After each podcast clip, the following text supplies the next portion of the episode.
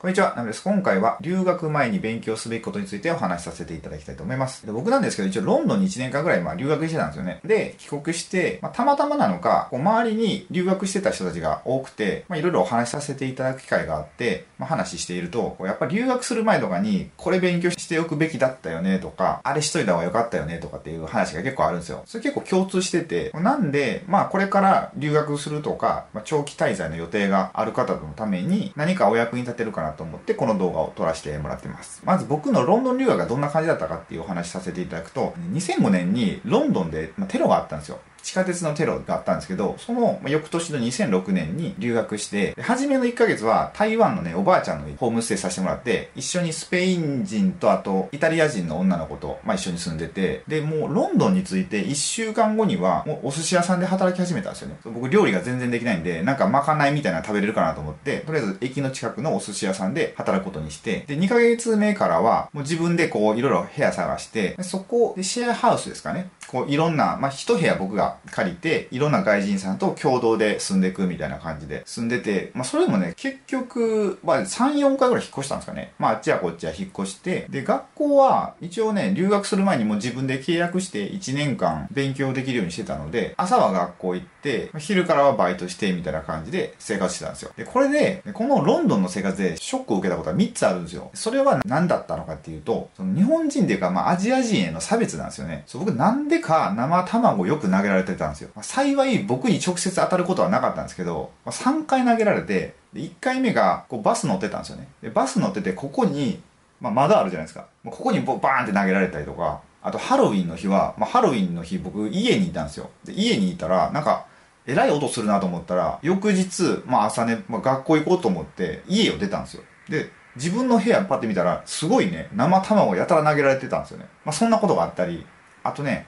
当時のネットカフェっていうのが、なんか普通のこう、喫茶店にただパソコンがバーって置いてあるみたいな感じなんですよね。ロロンドンのネットカフェって。で、僕は通り沿いのガラス越しに僕は座ってパソコンしてたんですよ。そしたらまたバーンってこう生卵を投げられるわけですよ。で、全部もうね、少年、少年っていうかもうもうちっちゃい男の子なんですよね。だから小学校1、2年生ぐらいのまちっちゃい子たちがなんかバーンって投げてくるんですよ。多分、その、まあ、予想ですけど、まあ、そういう教育の中で育ってるから、こう、アジア人に対する、こう、差別の意識が、まあ、あるのかなって感じですかね。で、これが、まあ、一つ目で、二つ目が、僕ね、英語をね、全然喋れなかったんですよね。一応、ある程度単語とか勉強してたんですよ。で、もう学校終わってから、まあ、バイトがない日とか、めっちゃ勉強してたんですよね。半日とか。一応図書館行って、バーってなんか、その日の授業の内容とか、ノートに復習したりとか、結構必死こいてやってたんですけど、なんかね、全然上達しなかったんですよね。その一緒に寿司屋で働いた人には、その僕当時カズくんって呼ばれたんですけど、いや、カズくんの英語マジひどいよね、みたいな感じで言われてて、僕も自覚してたから、いや、そうなんですよ、みたいな感じで、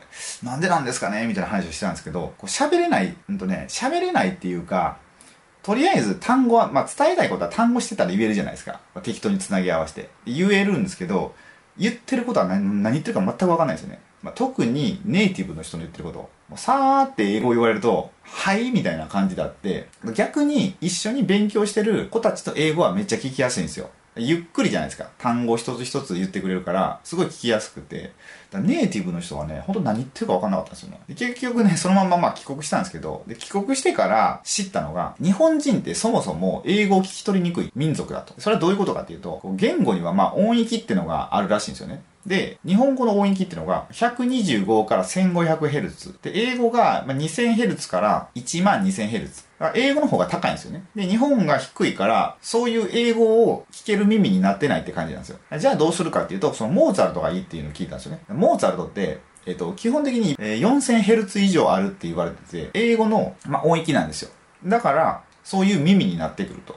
で、プラス、モーツァルトの音楽って、まあ、F 分の1揺らぎって言って、まあ、リラックスさせてくれるんですよね。で、脳が活性化して、まあ、そうリラックスできるんですよね。だから余計英語を勉強しやすくなるってことで、まあ、モーツァルトがいいって聞いたんですよ。だからもしこれからまあ、英語勉強される方いらっしゃったら、モーツァルトはおすすめかと思います。で、ショックを受けたことの最後が、まあ、これは僕の動画でよく言ってるんですけど、あのね、その時の、えー、学校が、いろんな国からまあ、若者が集まってたんですよ。イタリア、フランス、メキシコ、えー、ブラジル、あと韓国、アフリカね、アフリカね、どこの国か忘れたんですけど、まあ、アフリカの方が出たりとか、あとアルゼンチン、スペイン、えー、トルコ、スロベニア、まあ、なんかね、もうほんとすごいいろんな国から来てたんですよ。で、まあみんなでこう、まあ授業受けてて、で、まあたまにこうご飯食べに行ったりいろいろするんですよね。飲みに行ったりとか、どっか遊びに行ったりとか。まあそういう時にやっぱそれぞれの国の話になるじゃないですか。で、まあその国の歴史の話になるんですよね。昔こういうことしたとか、こういう人がおるとかっていう話になった時に、僕ね、その日本人として何も誇れるもんがなかったんですよ。唯一誇れるのはね、漫画なんですよ。漫画はね、どの国の人でも大体いけたんですよね。まあ、ドラゴンボール大体知ってるし、なんかね、やたらやっぱね、すごかったのは、キャプテン翼が、キャプテン翼はすごいわみたいな感じで、すごい褒めてくれて、あれは傑作やみたいな感じで言ってくれたのが、まあ嬉しかったんですけど、それはまあ今の話じゃないですか。じゃなくてもっと昔の過去の話、過去の偉人とかの話だと、その時の僕ってやっぱりね、なんか第二次世界大戦とかで、なんか結構調子こいていろんなところに攻めていって、最終的にアメリカに負けたみたいな感じで、なんか日本ってこれすごいんですって言えることが一切なかったんですよ。だからみんなはそれぞれ、まあなんか、こんなすごい人がおるとか、こういうことしたとか言ってるんですよ。でしかも、その結構ね、みんな10代とか20代前半で、それなのに自分は国のためにこれがしたい。だから英語を勉強しに来たとか、だから英語を勉強して、こういうことを、まあ、世界に発信していきたいとか、まあ、そういうね、子たちばっかりだったんですよね。僕その時はもう30手前のおっさんですよ。おっさんがまあその中にいて、聞いてたら、こう日本人としてまず何なんだろうって思ったんですよね。何も誇れるものもないし、しかも別にね、僕その時やりたいこともなかったんですよ。なんか、昔から海外に住みたいっていうのは夢があったんで、とりあえず住もうって言って、まあちょっとね、その原因も、まあいろいろショックなことがあったんですよ。まあ嫌なことがあって、で、これはちょっと僕の人生の流れを変えなあかんなってなったんで、留学することにしたんですよね。で、まあ言ったら自分探しみたいなもんですよ。で、自分探しみたいなもんで行って、そしたら周りの子たちは、外国の人たちは、そうやって熱い思いで英語を勉強してるんですよね。その国や世界のために。だからすごいね、それショックを受けて、日本人って何なんだろうってすごい思ったんですよ。で、まあ帰国して、まあだいぶ経って今やっと歴史をこう勉強するようになったんですけど、もうね、ほんとね、あの、中学校とかの歴史の教科書で書いてあることをそのまま勉強すると、もう自分たちはなんて愚かな民族なんだろうみたいになるんですけど、そうじゃなくて、なんか本当に、本当の歴史を知るとね、すごいんですよ。第二次世界大戦とか、アジアって、すごいもう白人の、まあ、植民地化されてたんですよね。で、そこで、これはあかんってなって、立ち上がれみたいな感じで、日本が、その白人たちを蹴散らすために出ていったんですよ。だからなんか、教科書のイメージと違うくないですか？なんか、日本が調子こいてどんどん占領地を増やしていったみたいなイメージなんですけど、真逆で、どちらかというとこう助けに行ってるんですよね。それが教科書ではなんか書き換えられてて、日本人は悪いことしたみたいな感じになってるんですよ。まあこういうの言い出すとめっちゃいっぱいあるんで、まあ、ちょっとこれぐらいにしといて、だからね、その海外に行く前に本当の歴史を知ってから行くと、日本人としてのね、誇りみたいなのを持っていけるので、これすごいおすすめなんですよね。今僕学ばさせていただいてるのが、小なぎ善光先生であったり、小田善光先生であったり、神谷宗平さんであったり、あと僕のもともとお茶を教えてもらってた小上のりさんであったり、ビジネスを教えていただいてる新田裕二さんがされているネクトラであったり、そういうところから本当の